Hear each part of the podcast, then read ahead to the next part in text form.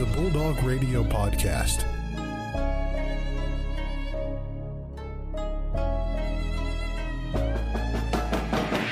The Ferris State Bulldogs have upset the nation's number two ranked team. Wide open!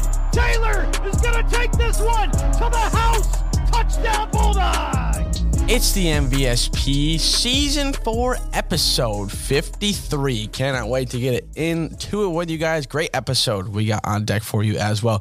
Ferris State Sports Report, as always, Masters Final, and as well as the NBA playoffs. A lot of what we talked about last time, not going to lie, but as we know, the sports world is always changing, so we always got new stuff to talk about.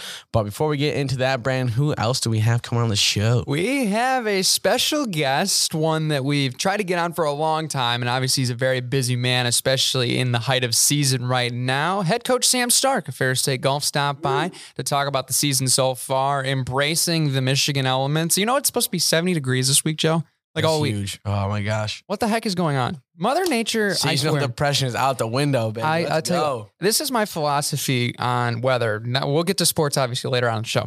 There's like the whole 50 states, obviously, and Mother Nature has, you know, just I can imagine these buckets of just obviously the amount of weather elements, right? Uh-huh. Obviously, when you get out west, obviously they're getting the heat, they're getting the sun. They're getting the nice weather, yeah. Yeah, you go up into the north northwest. Obviously, they're getting the rain. Obviously, if you go up north, they're getting the cold. If you're going down uh, southeast, you're getting a little bit of that warmth, a little bit of the rain there too. Northeast, you get a little bit of the cold, a little bit of the rain.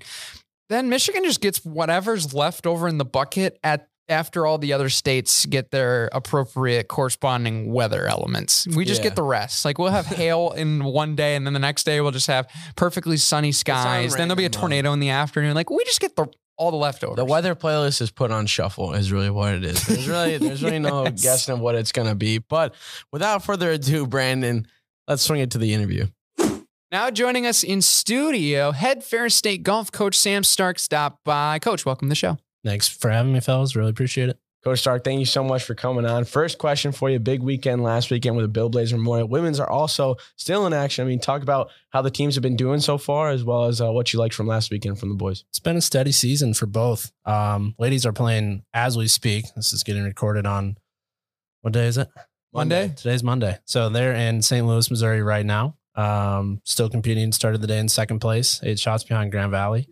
Um, I'll start with them just because I started talking about them. But um, very, very solid season. A lot of depth on that side, more so than we've had in the past. Um, so able to compete with those better teams in the region. You know, you talk about Grand Valley and um, a team that's hosting this tournament this week, which was Missouri St. Louis. That's another one where they've been the standard in the region for a while. And we're actually able to beat Grand Valley by one single shot uh, a couple weeks ago at Findlay's tournament. So that was just showed us we're doing the right things. You know, we're moving in the right direction. Um, coming off regional appearance last season, and then this year really comfortably inside um, the top, really the top six in the regional rankings. So, um, women's college golf is interesting because it's super stratified. You have maybe your top 15 teams, um, which are usually sizably better than than the rest. You have maybe 15 through 50, and then you have everybody else. Um, so we're slowly working our way out of that everybody else into that next stepping stone, and that's huge for us. Mhm. You know, just um, that's going to be top five within our region. That's hopefully moving into the top 25 in the country, um, and just progressing forward. But they've had a good season. Um, a lot of freshmen in the lineup, which is a good thing. Three freshmen in the lineup this week, actually. Uh, that's the first time we've done that this year. Wow. So uh, it just speaks to the depth, speaks to how hard they work, um, and and they're doing the right things to consistently put themselves in position to win tournaments. So that's the next step. Um, haven't won one this year. I can't think. My brain's so scrambled. I don't think we've won one this year. Um, I know we won one last year. Do a quick fact check for you. Yeah, yeah, season goes by so fast. Yeah, it's just exactly. a blur. It does. Yeah, it's been uh it's been between two teams. I think it's been 12 events in the span of about 40 days. So Jeez. Goodness gracious. yeah, it's a bit of a bit of a scrambled egg situation, but um yeah, ladies have been really steady. Men, we got out last week for uh two tournaments. Actually, we were in Nashville and then Ohio. Uh T or took fifth in Nashville, T second in Ohio. Um and that'll help us big time um, as we head towards the postseason. We're kind of on the bubble of being in the in the postseason automatically. Um, obviously, if we win our conference championship this week, um, that'll put us in with the auto bid. So that's uh, Friday through Sunday near Kalamazoo, and we're just amped up for that. You know, we got a couple guys playing really well. Uh, Caleb Bond has been second, first, second individually his last three tournaments, which is um, just getting right, you know, getting hot at the right time. I'd say um, he's another freshman, so he's put in a ton of work. He's been super steady, super mature in his approach, and um, you know we've we've got some depth on that side too to to work with. Um, finding a fourth and fifth score has been um, a bit more of a challenge. So this week's important for us with nice weather to get out and set a lineup and and get some guys some confidence and keep it rolling into conferences. But uh, fifth place and second place for them last week was huge for us and a big boost. So we'll see what that does for us regionally. And it's it's just hard to uh, to get hot at the right time. And I know Caleb's got that, so we're seeing if he can be contagious with that to the other guys. Absolutely. And you mentioned the depth on both squads. It's definitely been something noticeable as well as really the first to second round progression, I think, has been a big part of this team, being able to play your best golf in that final round and make moves up the leaderboard. Just talk about how that team, especially on both sides, can really get to that course and, and really make those right adjustments to improve your score. But obviously, as we kind of talked on air a little bit, that first round getting a little bit higher really can be the difference between finishing 10th and then finishing in that top three. Yeah, our region is so tight that if you don't take advantage of some opportunities the first day, um, you can create just a little bit of cushion the wrong way, you know, and it's not a ton of shots. You think about team golf is a weird concept for a lot of people because it's we're typically playing five people counting four scores. And for instance, our first round um, for the men in Nashville, I believe we're 10 over. Um, and in sixth or seventh place, third place was five shots better than that. And every every stroke matters so much in our region. It's just usually one shot per, per person. So just reiterating the importance of that is huge for both of our teams. Um, and it's it's once you get into the mode of okay, I'm not going to compound this mistake with another mistake. That's when you start to play your best golf, and we've been able to do that definitely in second rounds last week for the men. Um, it's just how do we translate that to the first round? So that's what I'm still noodling on. If uh, if anybody has suggestions, I own, but um, it's it's tough to come out of the gates and you're coming off a practice round and you're feeling good and get out there and it's the margins are are so slim. Um, so it's it's about mis- mistake avoidance and compounding mistakes and well, I guess not compounding mistakes and just trying to uh, to learn from the first day. So we just got to get off to a little bit hotter starts, but been really good good work by the guys. Um, good work by the ladies too. Last couple weeks getting out, um, and you know we just say win the day, and the guys did that the last two times out. So not much more I can ask for as a coach. Yeah, social media posts. We're looking for comments. Now we need suggestions for Coach Stark Squad. Absolutely, and especially with the season starting in early March. I mean, the weather to play golf is so spotty, and it's usually with snowing at the start of the season. I mean, how does that go with coaching to be able to just get people ready for being able to play in weather that is terrible to play golf and when it's so cold. Yeah, we've had some tough, uh, tough days. Forty degrees, thirty-five degrees, wind, rain, frost delays. It's uh, it kind of goes with golf in the Midwest, and it doesn't matter how far south you get, you inevitably kind of bring the weather with you.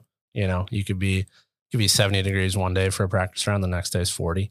um, so it, it, always seems to happen for us. So it's just mentally getting prepared for that before we leave, trying to put us in some adverse situations in practice to where it's it's just another day.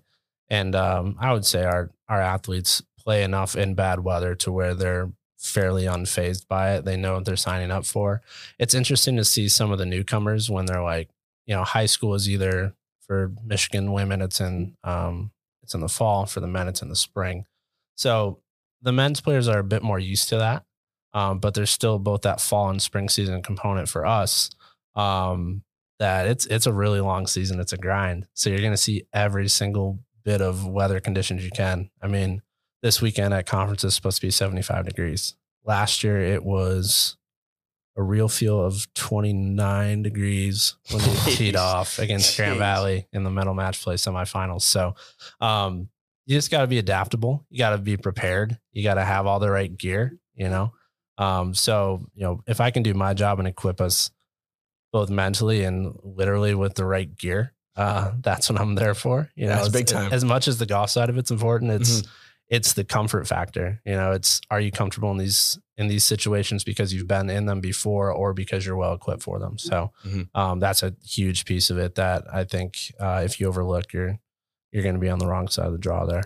Sure. Yeah, and for sure, for with your coaching journey, obviously you once were a bulldog, competed in the bulldog uniform back in the Mhm. day, and then obviously doing going up the coaching tree. U of Indy, Alderson Broaddus, Coker, now back here. Uh, just talk about that experience, really kind of learning from that student athlete's perspective and competing in a lot of these tournaments. Then kind of going through that coaching experience now to here and where you can apply that knowledge and really give your team the best opportunity to succeed. Yeah, it's been great because you see a lot of the same courses, a lot of the same people, a lot of the same coaches in the same in the same spots. So that's the fun piece of it for me. And it's taking what I've learned from those various places. I mean, three very distinct different spots: UIndy, um, Alderson Broaddus in West Virginia, and Coker's in South Carolina. So um, pretty much three different regions. I know UIndy is a little closer to home, but um, three distinct regions: the Midwest, the East, and then the South a lot of different styles of golf, a lot of different lineups that you're going to see in the South. You're going to see a ton of internationals. Um, out East, it's not as difficult to make the postseason, right? You want to push people to compete a little harder. Um, no offense to the East region, if anyone from the East region is is listening. Um, but you know, it's true. So, and then just kind of going off my own experience here, you do get into some adverse weather situations. Um, you get into just battling out with a lot of really good teams. Um, the region hasn't changed much over the years. You know, it's the same teams really competing hard for the postseason. Um, but I will say it's gotten a lot tighter over the years um, since I played. I played 2010 to 2015, and you could count on maybe four or five teams every time that were going to go out and compete hard and, and try to win.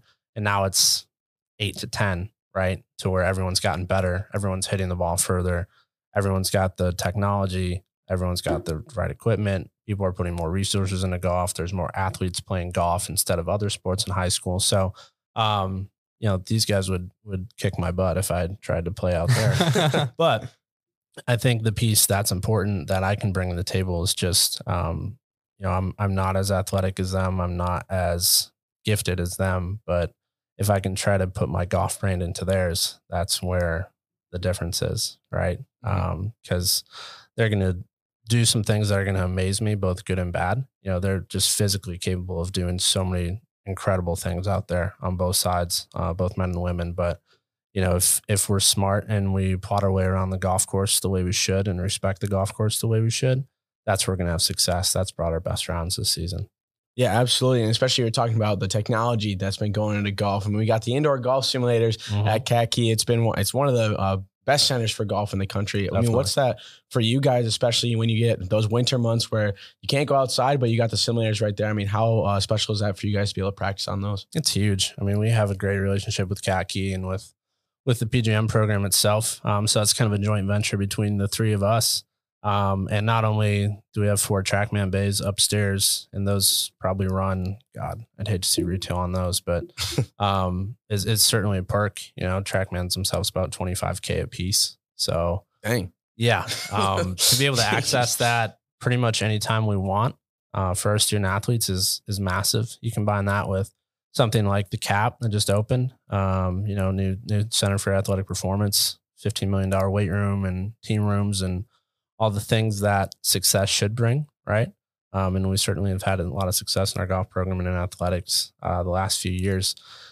You know, it's it's a huge training tool. It's a huge recruiting tool for us. So um, very fortunate to have those, especially in the winter months. I know last season we didn't get outside until right around this time.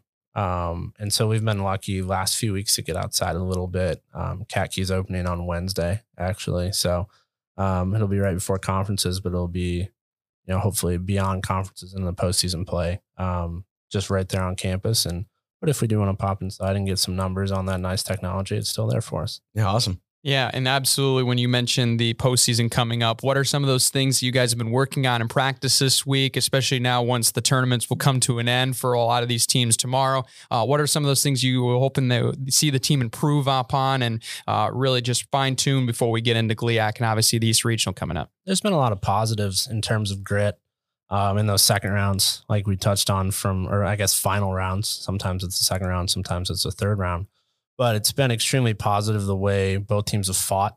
Um, for instance, our our men this last week in Ohio, I believe were in sixth place most of the day. Ended up tied second and actually had a putt to tie Wayne State for first.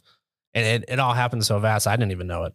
Um, I don't know how familiar you guys are with PGA Tour, LIV Golf, that whole debate right now, but it felt like a LIV Golf event because it was a shotgun start. And so um, it was three guys finishing birdie and then with an eagle putt, which turned into a birdie, and then another birdie putt that brought us to to ten over. Um, so I, I think there's a lesson in that of just staying in it because there can be days that as a player you might consider bad, but it's exactly what your team needs is to hang in there. That's the kind of the wild card of team golf is how much stick to itiveness do you have, right? And uh, so on the men's side, that's been great to see the last couple weeks. The women's side, um, in our best field of the of the year at Findlay, we played. It's a unique format, so you play all five of your own players in one group. Really Yep. interesting. So 54 holes of that. Originally started because of COVID, just they didn't want Oh, intermingling in that, Mm, and then they just stuck with the format. So on the surface, a little bit odd. Um, but if you stay positive and your attitude's really good and you can feed off each other, that's when Big it time. starts to pay dividends. And our ladies did that really well. Our men played in the same format, did a really good job of that too the next week. But the ladies um, were struggling a little bit, hit a wall at about 48 holes, 47 holes into a 50, hole- 54 hole event, um, and played their last seven holes even as a team, um, which was outstanding. So um, it, it's just trying to take that, bottle it up, and turn it into practice, whether it's course management, whether it's um, applying pressure. It's really my job is to make practice as pressure filled as possible, right?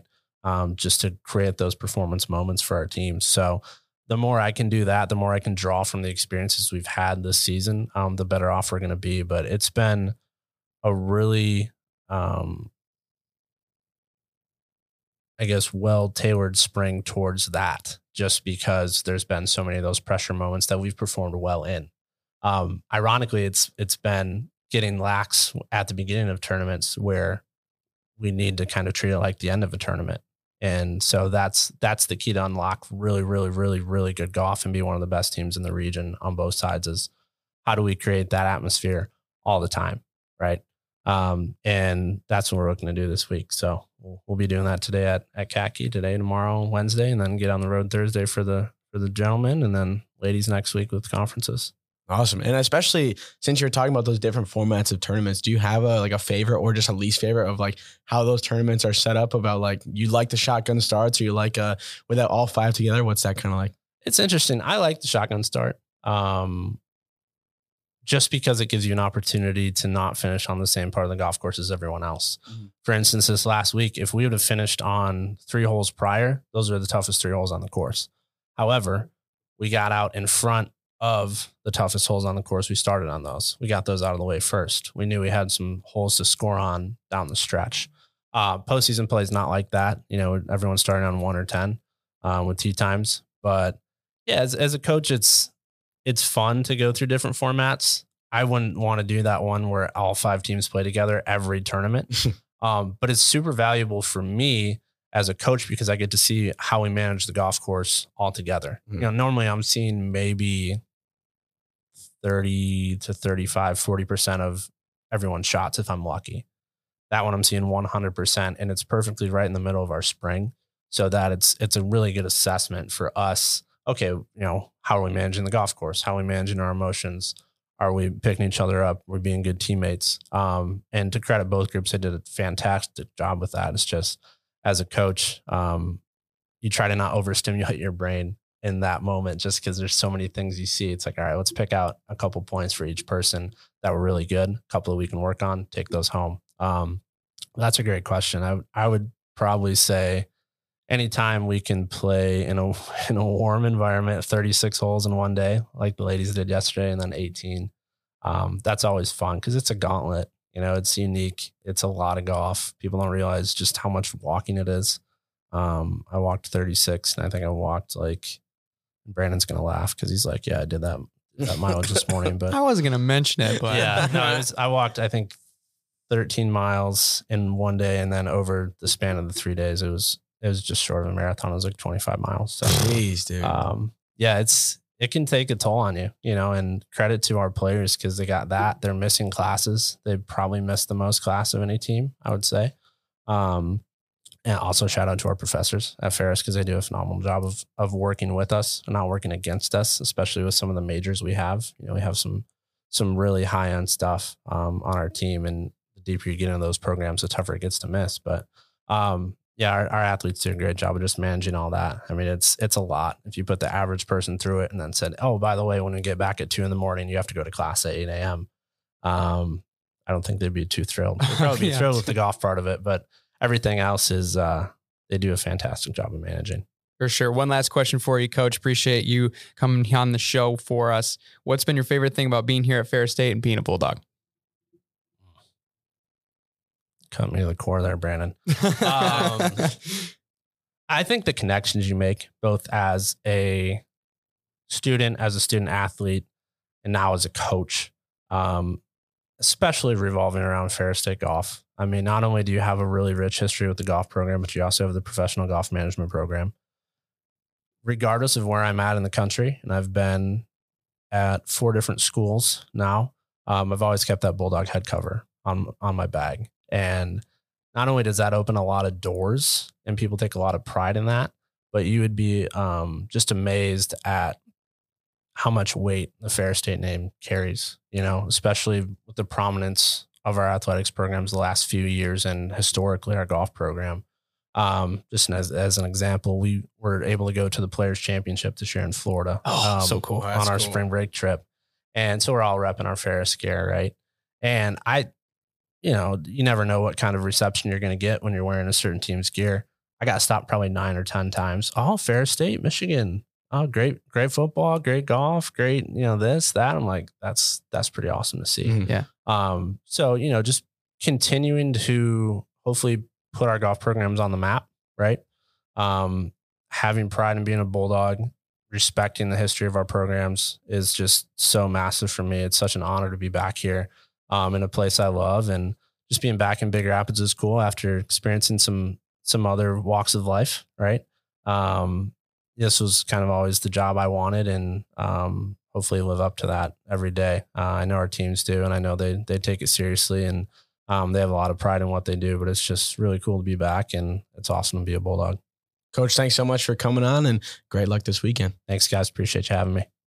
Once again, big thanks to Coach Stark for coming on the show. Always appreciate the coaches, the players, everybody taking time out of their busy schedule uh, to just hang on, hang out, hang on the podcast with us, and it's always a good time. Absolutely, just to get their insight on how I mean, especially like the, how the game of golf is played. Obviously, everybody knows how golf works. Obviously, right? You want the least amount of strokes to get in the hole as possible, but especially in the collegiate environment, like it's a whole different ballgame. It's a team game as much as an individual game, even though how individualized golf is. And I thought that was really put well uh, from what he would spoke about, especially the team element of you know, it's not your five strokes away. It's one individual is one stroke away. That's really what I thought I took away from that. I mean, hey, you never know. We you when you get out in the links here, hopefully soon, Wednesday. It sounds Yeah, like Joe. Katke's opening up, baby. Might have to get out there. I'm ready to get to the range. I gotta get new grips though before I before the season starts. Yeah, get a little wear and tear. Yeah, just on a couple of my clubs. Not gonna lie. Yeah, I got to get my dad a new putter grip. His is like getting flaky. It's a Yeah, really, it's a really old grip. though. Side note: Before we head to the break, my dad one time was playing with me, and he put his he was taking his putter out, and he's like, "Yeah, you can go to your ball." So I was like driving, and I took off too early, and then his putter like uh thing snapped at the top, so he he took off. I t- well, I took off like six inches off his putter, so then he was like bent way over trying to put. It was a funny thing. Yeah, I had to buy him a new putter after, but That's that's rough. One time when I was hitting in my backyard when I was a kid, I had my like I had my smaller set at the time. I was I had a huge driver head, right? So of course, naturally, yeah, I'm yeah. like, yeah, I can hit two balls at the same time. They can go just as far. I had made a bet to my buddy. went about 30 yards straight down in my yard. It was so funny. But then I was like, yeah, now I gotta use my fairway wood to drive. Uh, This sucks. that- Like- that one is unfortunate. Rip. But I I mean, hey, the ball one ball did go probably 175, One- 200 yards. The other one did One not. ball was smoked. yeah, I think the driver head might have actually out drove my other second ball. But you know, it's just fun experiments when you're a kid. And now I have a now I have a decent set. Yeah, I make got- it work. I definitely need a new story. set here soon though. Yeah, we'll have to go Wednesday, Brandon. Wednesday? Yeah, or whatever day. I mean, we'll have to make it work. But I'll have to make it work. Yeah, Go play we'll- 18 or I'd be, I mean, I'd be down for 18, but we'll we'll have to see. But anyways, no more fooling around. We'll Yeah, head yeah. To, we'll head to the break and get in the Ferris State Sports Report right after this.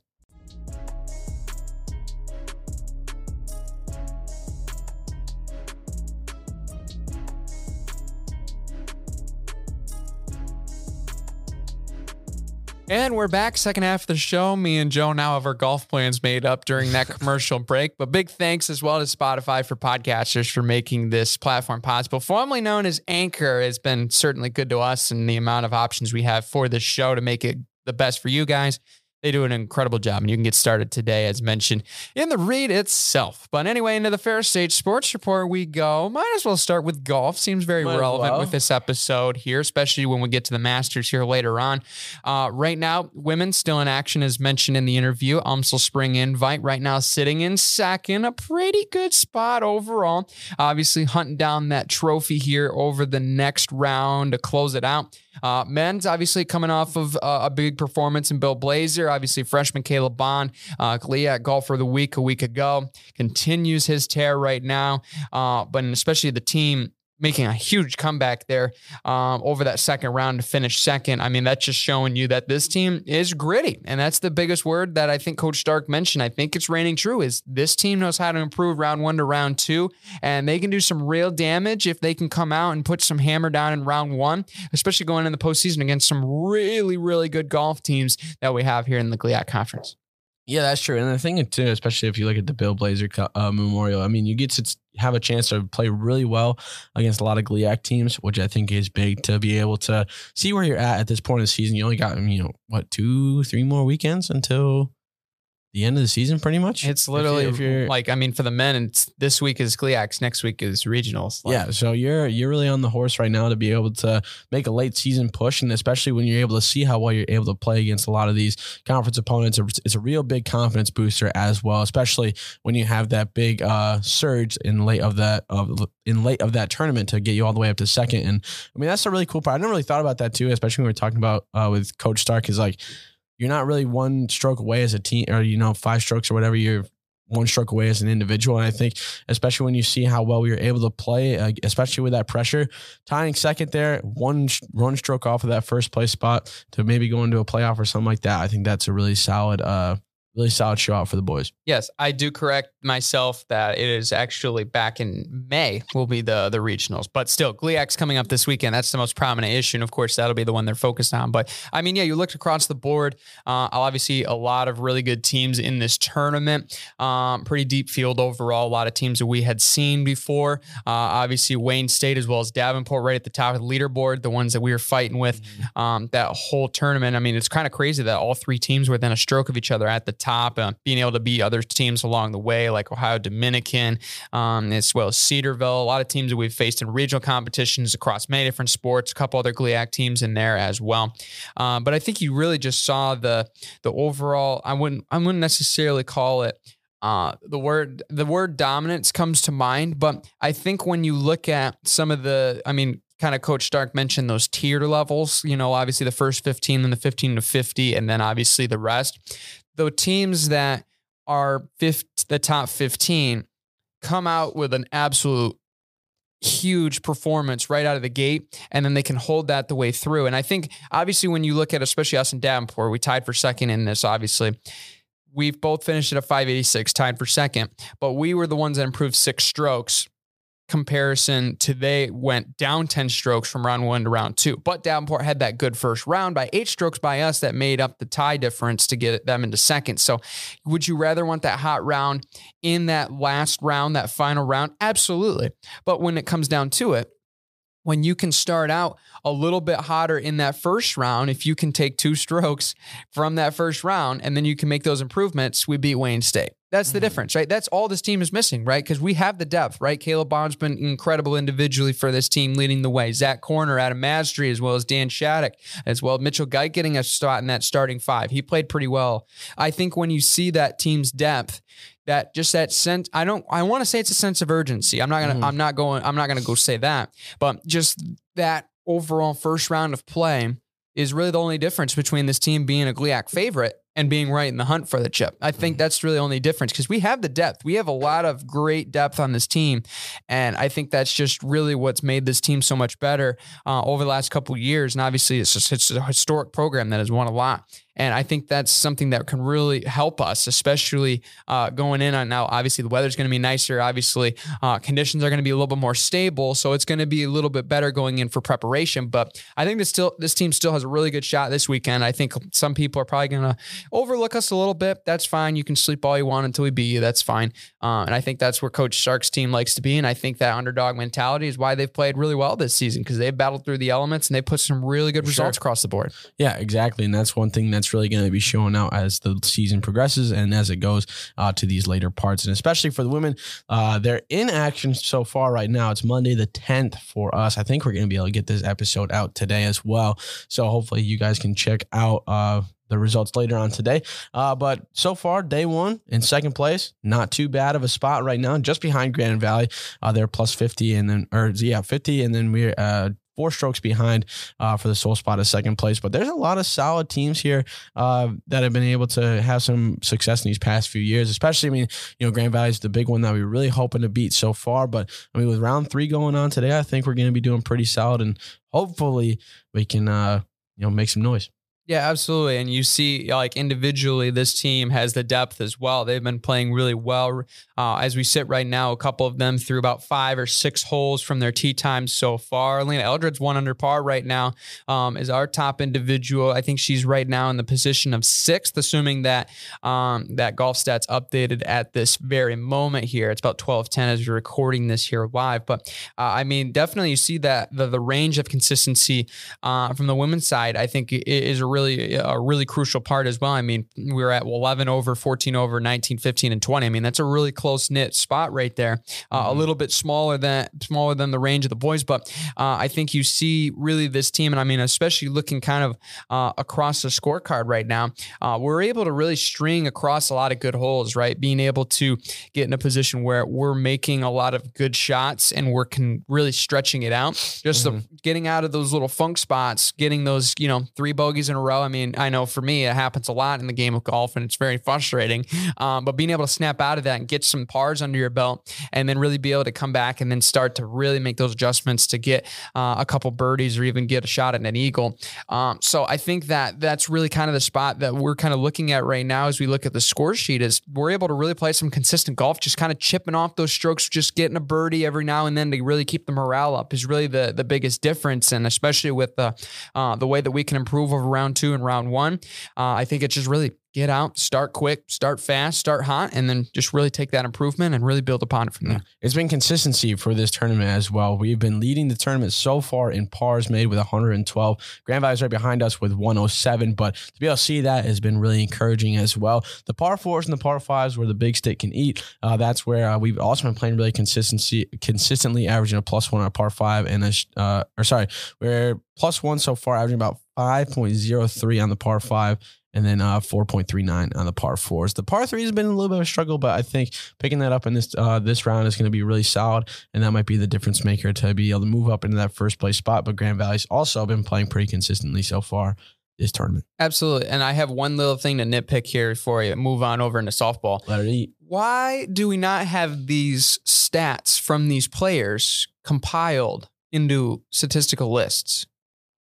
What do you mean, like on so you know, Ferris's so like we just went through like obviously uh, there's team stats within each tournament of uh, eat number of eagles, number of birdies per team, par threes, par Yeah. four, scoring average, all of that sort of stuff. And they have obviously these player stats on how they're doing on each hole and stuff like that, which is awesome, by the way. Like this is like I, I noticed Yeah. it a couple weeks ago. It's like that this was You a mean, thing, and I Why was is like, it not like we should- combined? Yes, and we should have like you know how every sport has statistics uh, of whether it's compiled times or whether it's compiled statistics. Like why doesn't golf have that for men's and women's? Like I'm pretty sure I looked on the NCAA site and there wasn't any.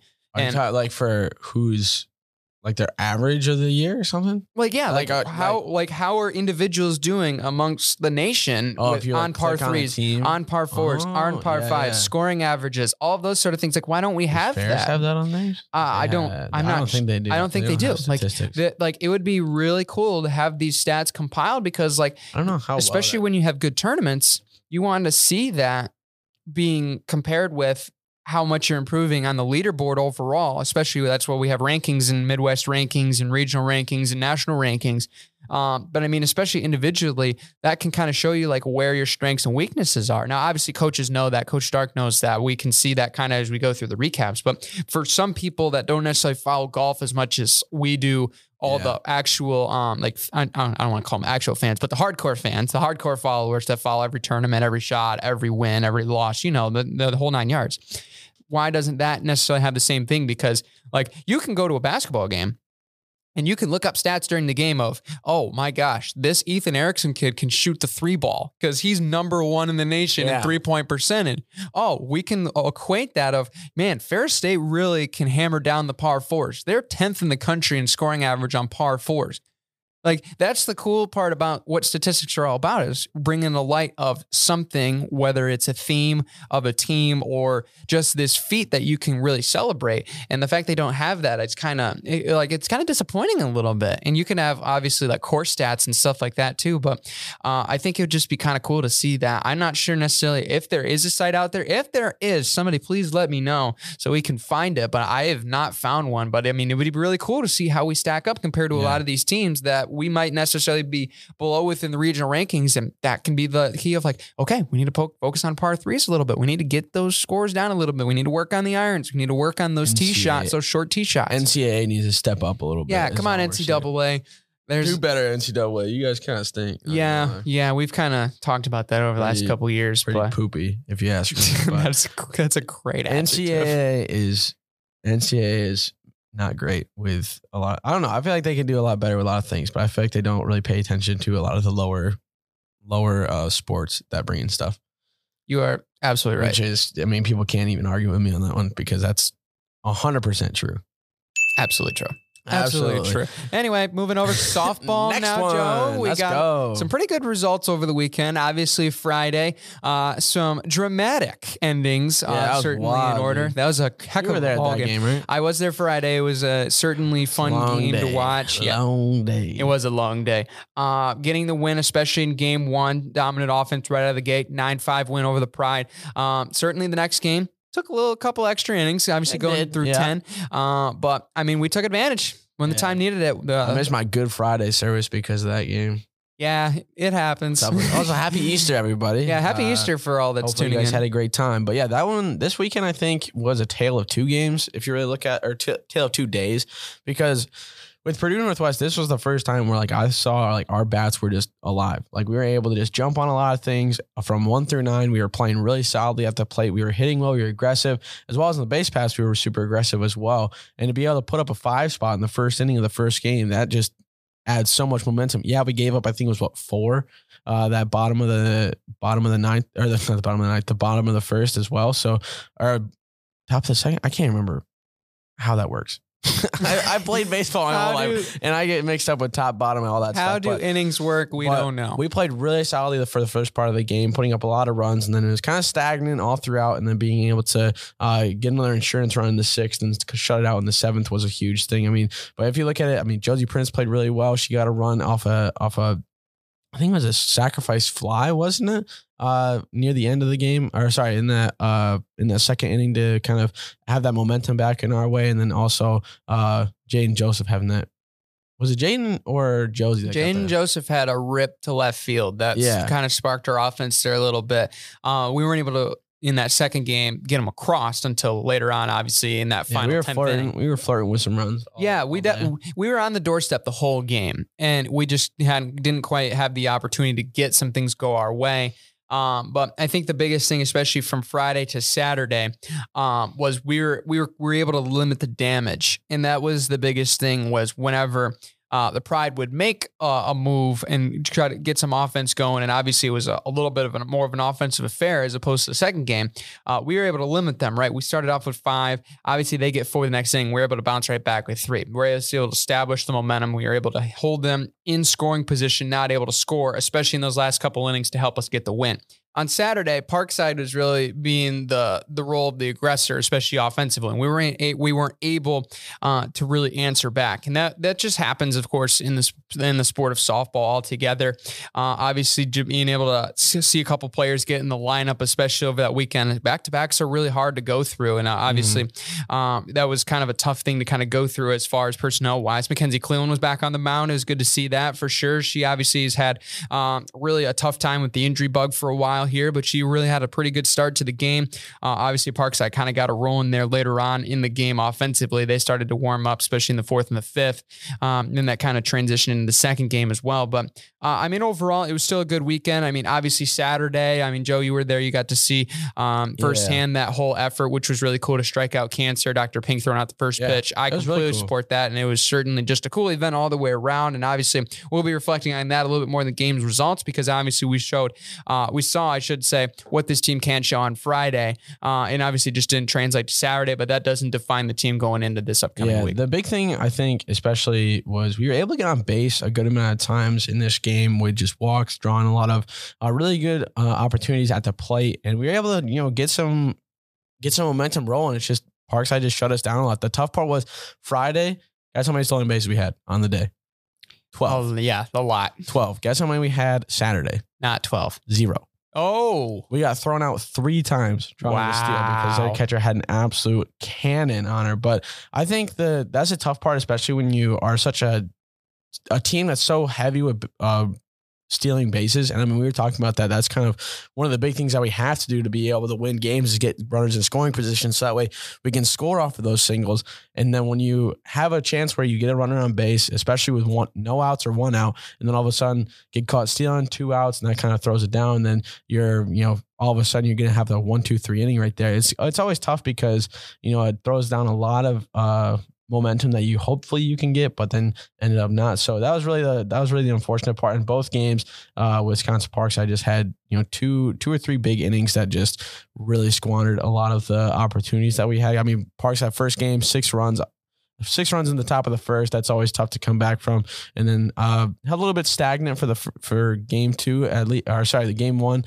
Um, to go four, and but they got four and four runs in the fourth and the fifth inning. So it's not always the easiest thing uh, with that, but regardless, great event is a great day, especially for uh, the cause that we're trying to provide. So it was really cool to see. Yeah, and certainly a cool cause, and I think that's something that I love, and certainly see other teams do that, um, especially which you guys can help too. Upcoming Day for Dogs, you can support Uh-huh. all the athletic programs as well as many academic Dogs. programs.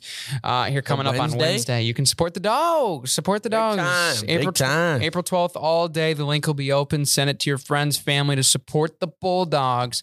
Uh, you can support the track and field program. dollar, two, three, four, five thousand, ten thousand dollars. I mean, we ain't gonna stop you from however much you want to donate. I mean, there is no maximum, so you can donate as much as you want. That is true. That is true. So you're just saying. But anyway, moving forward, I said track and field because I want to get to it. A lot of good things. A lot of great this things. weekend down in Oakland. Uh, meet was ran very Tell well. us, Brandon. Tell us, Brandon. It was a very enjoyable weekend. Much better weather than Kentucky. Thank goodness.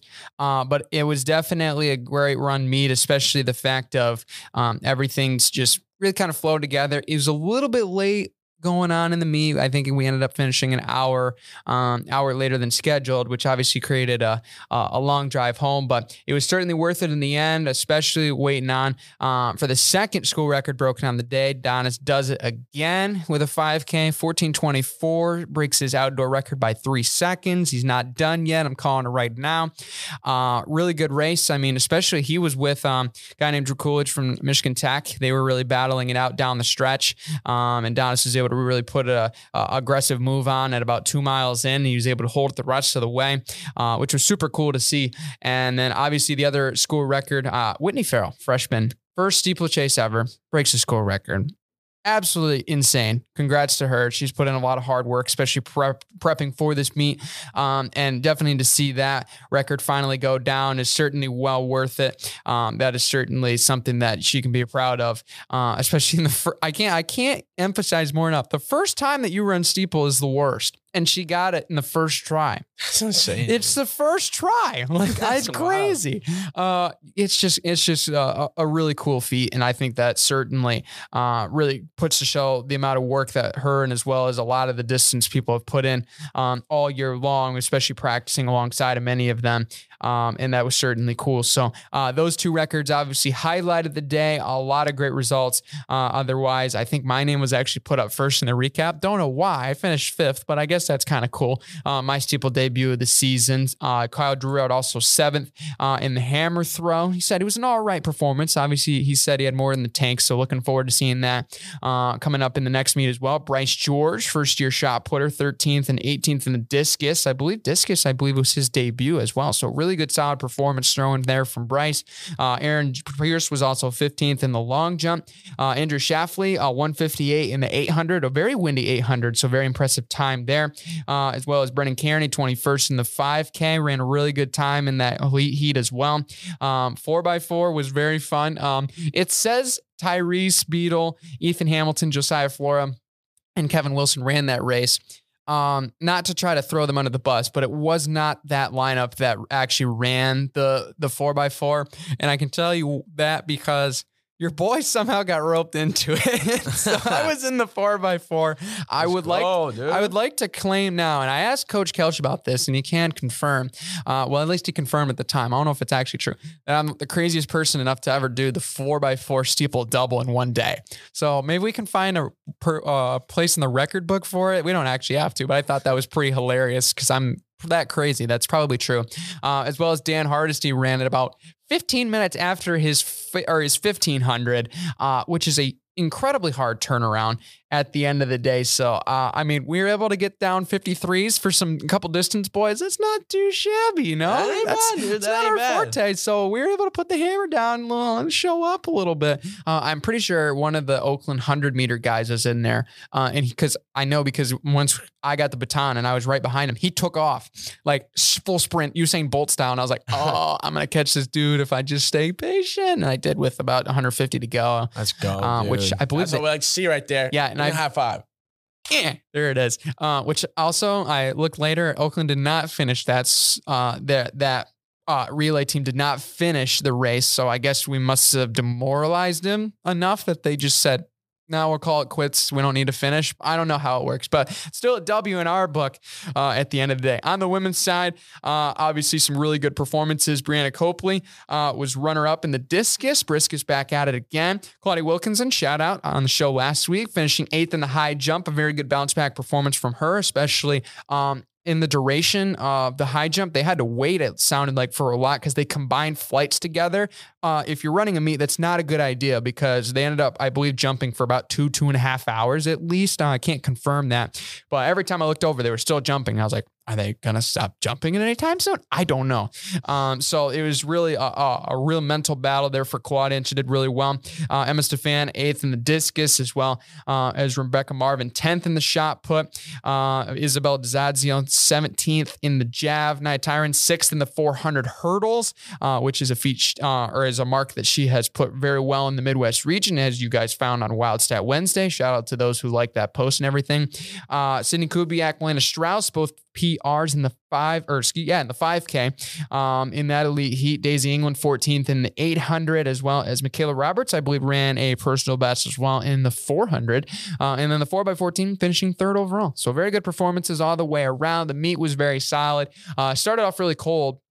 It's very windy getting alarmed, but it ended up being very nice by the end of the day. Very good racing conditions, really good competition. Uh, everything was put up. A lot of personal bests were hit this weekend. I know we can't mention all of them or we'd be here forever uh, and we wouldn't be able to get to the Masters and stuff. Um, but there was certainly just a lot of really good, mentally confident performances, which you're kind of looking for for last weekend. But you know, the weather really had different ideas, I guess. So this it a lot better. This is kind of the this first stepping stone we wanted last week, but now we got it in a good meet, and now we're going back to a good meet. Uh, there will be a group of us going down to the Bison Invite, Lewisburg, Pennsylvania. The location there, it's a really prestigious event down there in Bucknell, one that I've had in my uh, calendar circled for quite some time. It's one. It's got four steeple heats, Joe. Jeez. You know how rare it is to find one steeple heat to fit in a meet? They four? have four because it's a, it is elite stuff. There will be distance events that start from two o'clock and won't finish till midnight. It is it is that crazy. Jeez. There's multiple heats of the 10k. Yes, that's six miles on a track. There's multiple heats. There is that enough crazy people that run the 10k at this meet, but because there's standards and it's an elite meet and you come and show up for competition, and we're really looking forward to doing that. Last year, pretty solid performances. A lot of us was our first time. Now we're ready to put the hammer down. You're going to see some crazy times this weekend. I can already guarantee it. I'll knock on wood just to be safe, but it's going to happen. You can mark it down. It's going to be a fun meet in Pennsylvania just over across the way. A little 10 hour drive, but you know, it's going to be all worth it in the end of the day. So we're going to put down some fire times coming up. yes, sir. Absolutely. Anyway, finishing out Fair State Sports Report. Tennis was in action over this last week. Uh, very solid performances all the way around. Uh, men's getting the win uh, over our rivals in Allendale, Grand Valley, of course. Huge. Love that. Huge to the Uh, women came out on the, the short end of the stick, but obviously put together um, some pretty good momentum going in, um, which was certainly good at the end of the day. Um, but I mean, Grand Valley's a really good team. So I think that certainly um, the willingness to fight for the men, a 5 2 win. Uh, certainly just showed that grittiness. Uh, obviously, the women fought really hard in that. Uh, Grand Valley, very, very good ranked team. So obviously, try to give it as much as they could, and they really did in a lot of these uh, games. A couple going to third, close, going man. to three sets. But and I mean, even if they didn't go to three sets, I mean, it was six four, six five, even extra points in each set. So they continued to fight, just couldn't quite get out on top, and that just happens at the at at the end of the day. But uh, certainly some good results. I think looking forward, and I think especially, I mean, this is really the start of the gauntlet. So um, this is kind of the It's the big thing. this is going to be the big momentum swing of the season because now we're going to have to uh, travel up north this weekend. Lake State, Michigan Tech coming up, uh, both on the road. So those are going to be a little bit of tough tasks this weekend, especially the back to back. That's a really hard uh, element to go through, especially within tennis overall. Um, so I think you're going to see. Um, some resiliency from this team. I think we've seen it already this season, but this will be the weekend that'll be the absolute staple coming up here for this tennis team. Yeah, and that's the thing too, especially when you look at GLIAC standing so far. Michigan Tech for the men's is going to be a small one, but once again, I mean, especially when you saw the Davenport games last week, that was kind of a gap where you know you didn't want to overlook them because you had Grand Valley coming up, and you didn't want to make it so that way you were really focused on, uh, you know. Who you're playing next? Michigan Tech is not going to be any slouch of a team, as Michigan Tech is also for the women uh, third in the GLIAC as well. So this one's going to be a pretty tough weekend. I feel like for both of these teams, just as you know, keeping on the course, making sure you can get back to it, uh, and, and playing really well is going to be the big thing because I mean, if you overlook a team just by off the record, chances are you're probably going to lose to them regard this regardless of how they are uh, on the court. Lake Superior State as well, near the bottom of the table for uh, men's and at the bottom of the table for the women's too. Yeah, confidence builder for sure against Lake State, and that'll be huge going to that Michigan Tech game, especially since it's their senior day, I believe, uh, on Saturday. So that'll be a challenge in of We've itself. Got the GLIAC tournament, man. and then it's GLIAC tournament time. I'm- is the GLIAC tournament? Is it you play host for one, right? Uh, I can't Something remember. like that? I can't remember exactly how that whole thing works in tennis because I know it's like Let us look a little bit different of a structure as opposed to the regular season when it comes to thing I got tournament the. GLIAC tournament pulled up. Good thing you do, Joe. He's on top of things It here is today. in Midland, it is or it. at least men's. Wait, Midland, Uh huh. but Northwood's not in our conference And anymore. both are well. What? April twenty one to twenty three, two thousand and twenty three. Midland Tennis Center, Midland, Michigan. It's just a neutral site. That's Yeah. something I was not prepared Yeah, for. I was also not prepared for that. Match number one. Number one seed gets a bye. Number two seed gets a bye, and then it's four versus five, three versus six. Right. So in the standings right now, men's are good. They're looking at taking a day off on Friday. Yeah, you should be fine. Yep. And then obviously the women's will have to play their way into Saturday, but against some favorable competition either way right now with the where they're at in the standings right now. Yeah. Um, you're looking at, I think right now we are currently seated. Um, correct me if I'm wrong, Joe. We're seated right now in sixth or fifth. For women's? Yes, for women's. Uh, we are seated actually one, two, three, six, seventh. Seventh. Oh, okay. So that would mean we're going to be um, right now looking at potentially playing um, the th- uh, the three seed. Am I right? No, If we're seventh, we top that'll bottom be two. Bottom two get knocked out. Bottom two. Wait knocked There's out. six. There's six. Oh, I'm oh Yeah. my bad. I'm looking at an archive You thing here. Okay, Yeah, here we you- go. The top six in the conference go to the tournament. I got it. I got it now. okay, one by two by four v five, three v six. Okay, so we got to play our way in. Yeah. That that makes us So even. these two weekend these two games in this weekend here. If we win this, we just need we need to go over Saginaw right now. Mhm. Saginaw is number six, and Yeah. the tough part would be if Grand Valley keeps rolling, then we'd have to play them first round. If by chance we can, if Saginaw loses both of these, and uh, we are able to get that weekend sweep, that would be huge. I'm trying to look up who Saginaw has to play this weekend. They play Wayne State uh, and Lake Superior State, I think. oh. Never mind, they already played them, and they went one and one. So I don't know. We'd have to go. Oh. We have to sweep them because they don't have any more games until the LAC tournament. Yeah, So, I think with the the women's team, then I think that actually might play. there's a solid possibility. I think that plays actually into their favor If we- better. even if we split this, ah, maybe not because if we split this uh, weekend, Saginaw Valley would still have would still have beaten us. So then I think they would get the the bid in there. right. So sweep this weekend and we're in it. Yeah. So I think that works better, and I think a lot of heavy altercations here. yeah. You don't have to worry about where you're at in the standings. It's just you got to win to get in, and I think that's the best mentality to go into. Technically, we still have the same amount of. Well, it's not technically. It is a fact. Uh, Michigan Tech has the same amount of wins as us with seven and seven. Yes. It's just we have more losses. Same Sure. thing. They just have not played as many. We've played five more games than them this year Right. against a lot harder competition. So Right. So, I'm saying. so theoretically, Saturday's gonna be a dogfight to get in, yeah, and right now Tech is one spot above us. yeah. And Tech has only played. I guess they've they've really only played some of the tough teams. Is Wayne because they've played Purdue, Davenport, and uh, Saginaw, and those are kind of middle of the table. So Mhm. they've played Wayne, who is 17 and three on the year, and they lost to them. So Yeah. So basically, if you're the women's team, you play to get in, and I think that's a good mentality. you got a really solid opportunity to. Yeah. I, like with I- I this- think- how this is going to shake out. yeah, I think that's going to be uh, certainly uh, just a real tail to test. And I think right now, uh, in the position that we're in, I think this is a very winnable weekend. I think this could be certainly what this team needs, especially the momentum from last weekend. Uh, coming into last weekend, I should say, obviously not getting that to translate over into that Grand Valley game, but obviously they're number one uh, in the conference. They're one of the best in the nation for a reason. So it's going to be a really big dogfight. I think it's going to be It'll fun Be a doozy. be on the lookout for this weekend. Epic proportions going down in tennis up in the UP.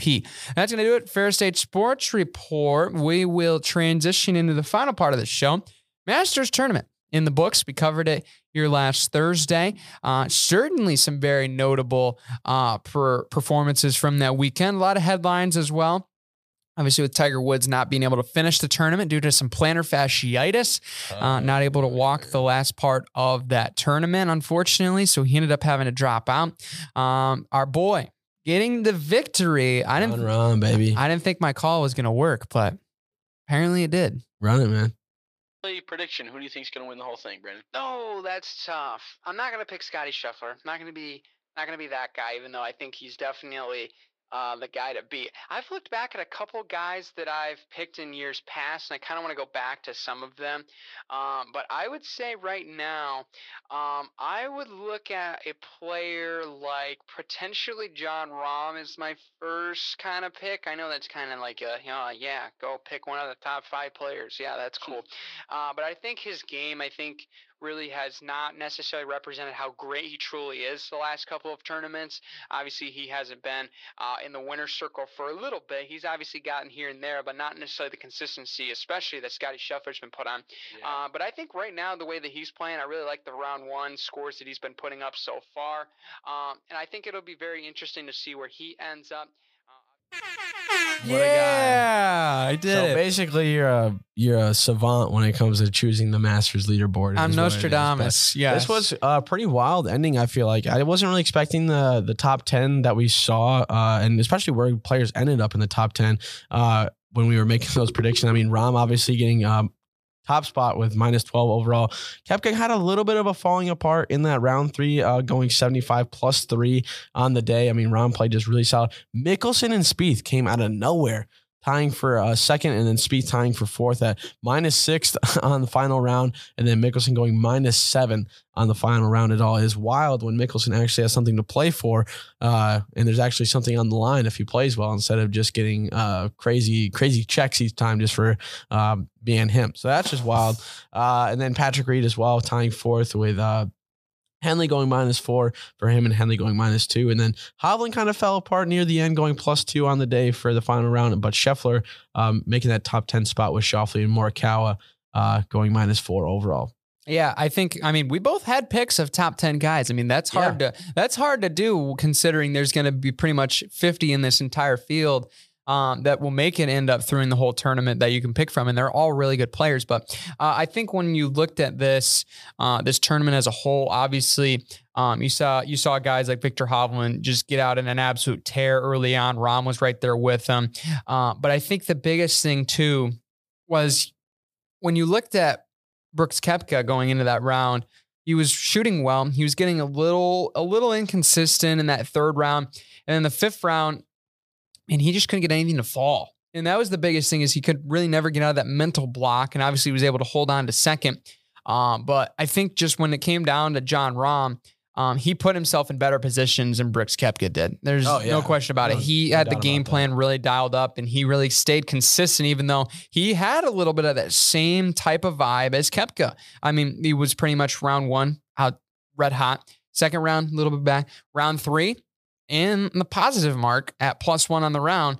And the difference was Koepka 75, Rahm 69. That's the difference. Yeah. It's fourth round adjustments, able to stay with the game plan, not get too crazy away from it. Koepka played a little bit riskier down the stretch. Uh, not necessarily saying that it was more aggression, but just the way that he changed up his game plan. Obviously, in the lead by a couple strokes, obviously, you're going to play a little bit more naturally conservative than you might have if you're down four strokes. Um, but I mean, especially you mentioned Joe. I mean, Jordan Spieth, Phil Mickelson, that pairing together, absolute tear. That final round, uh, seven down and six down, respectively, to get second and fourth. Uh, I mean, that was really the star. That was really kind of the one of the big headlines too, was how well Yeah. they played and really put themselves in a position because a lot of those top guys just kind of really faded down the stretch. It almost makes you want to see yourself more on the chase card as opposed to a lead card uh, when it comes to some of these tournaments. You saw a lot of the kind of the guys who haven't really made a name for themselves yet. I mean, when you had Sahith Theegala going minus five on the whole tournament, getting that nine spot, so he gets the. A lot of these guys got the invite back, which is really solid. I mean, a lot of them obviously big names like Morikawa, Scheffler, Fitzpatrick, a lot of these guys, but you know, you get um. You know, guys like Tom Kim from Korea, he was kind of a standout who really wasn't projected to do anything better than like top 15, maybe. And then for him to get all the way up to, I think it was what, top 14? Top 16, something like that. Being able to kind of do a lot better than a lot of uh, expectations was really solid.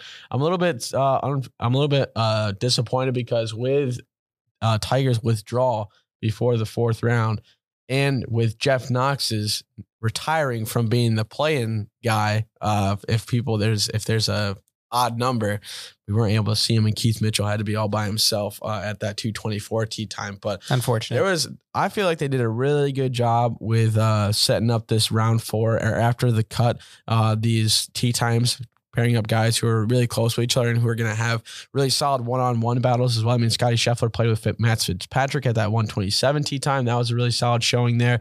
The Mickelson and Spieth, who were just going at it and really feeding off each other that whole fourth round, that was a solid tee time because I mean for them to be able to feed off each other, I think is that that's one of the main reasons why they were able to jump up so far in that scorecard and play so well on that final day, which was really cool to see. But again, I love the Masters. One of the best years that we've had it so far. Always really cool to see some of these storylines go through. I mean, with I mean, LIV Golf just made it even crazier with just that storyline with you know competitiveness. competitiveness, these guys battling out, but also with Sam Bennett, that storyline with him being the amateur, Oh, uh, having such a standout day. The first day was really cool, and as well to see you know Brooks. Brooks Koepka have the kind of like that really solid show out. Rahm come from behind and being able to play really well that final day.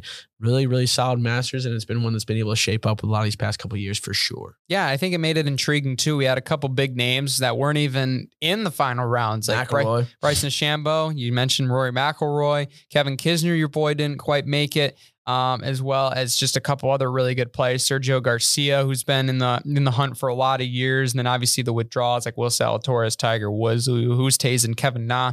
So that kind of made it unfortunate when you think about it.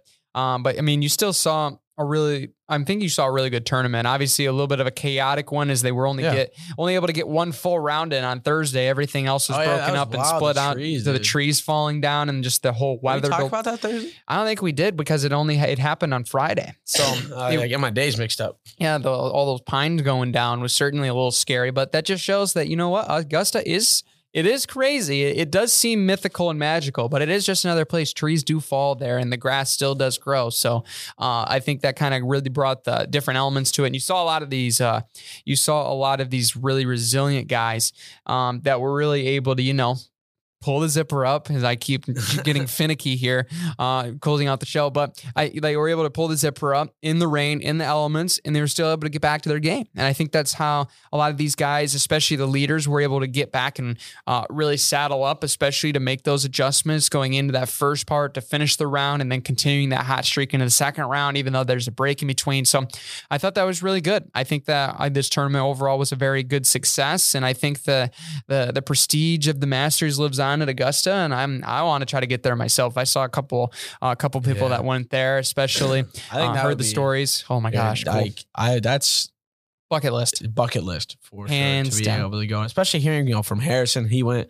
That was really cool. Shout to out. hear the stories. Shout out Harrison. Shameless plug for him. Uh, there was just a lot of cool things I heard about that place, and I think the one cool thing about it is like, especially with like social media, you're able to see a lot more of like what makes that place so special because before it was kind of word of mouth and like you kind of were just like you missed out on certain aspects or whatever but i mean with social media seeing so many videos like you see like how efficient everything is there when managing a tournament with Yeah. so many patrons going there and then you also see how efficient everything is just with managing that course how much money they're making out that tournament is so cool and to be able to experience that would just be just bonkers Top That's- notch. I definitely definitely got to go on the lottery to get tickets there for sure Uh yeah. Hopefully you can win the lottery. I'm excited to try to get down to me and my dad were talking about going to Rocket Mortgage, so that would be certainly cool. oh to yeah get down there. detroit Just to see sick, just to see a couple of those guys I and how they the play. Waste Management Classic. You- Oh, yeah. that would be. Oh yeah, 16th. Uh, just running Sick thing, start. wild and rowdy. Oh my gosh, one of the craziest, craziest holes in golf. If right I there. was ever a professional golfer and I played at the Waste Management Classic, you know what I would do? Joel Damon shirt up. Well, that With- for sure. that for sure. I would go wild, but I would keep like. I mean, you're a professional golfer, so you got a crazy amount of money. I would say I would keep like five grand in like my uh like in cash in my uh what's it called bag, Sure. and then I just Your be golf like bag. Yeah. in my golf bag, and I just hand out like hundred dollar bills. Be like, beer on me. Go get a beer or something like that. That would be like so. Like that would be like total boss move. I feel like You'd be the people's champion. I would be the people. That's my. That, I want to be the people's champion, man. I want to be that. Joe wants. Drop the people's elbow. he dropped the people's elbow. Macho man. oh my gosh, we have enough jokes That would be, dude. I, oh my gosh, we could go. Could you day. imagine like how much publicity you'd get like just off of like all the sports accounts being like, yeah, he was handing out hundred dollar bills for people to go buy stuff from the concessions.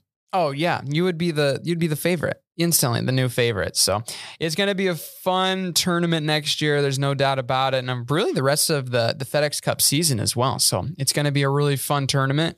Uh, coming up with, uh, I think, um, well, we got Rocket Mortgage is coming up here later on, um, but I think it's still going to be. I mean, right now you look at the FedEx Cup standings and you're seeing a lot of familiar familiar names up there um, as far as this field. So right now, Jon Rahm's probably going to be the next guy to get up there, especially with the Uh-huh. Masters win um, right now to overtake Scotty Scheffler.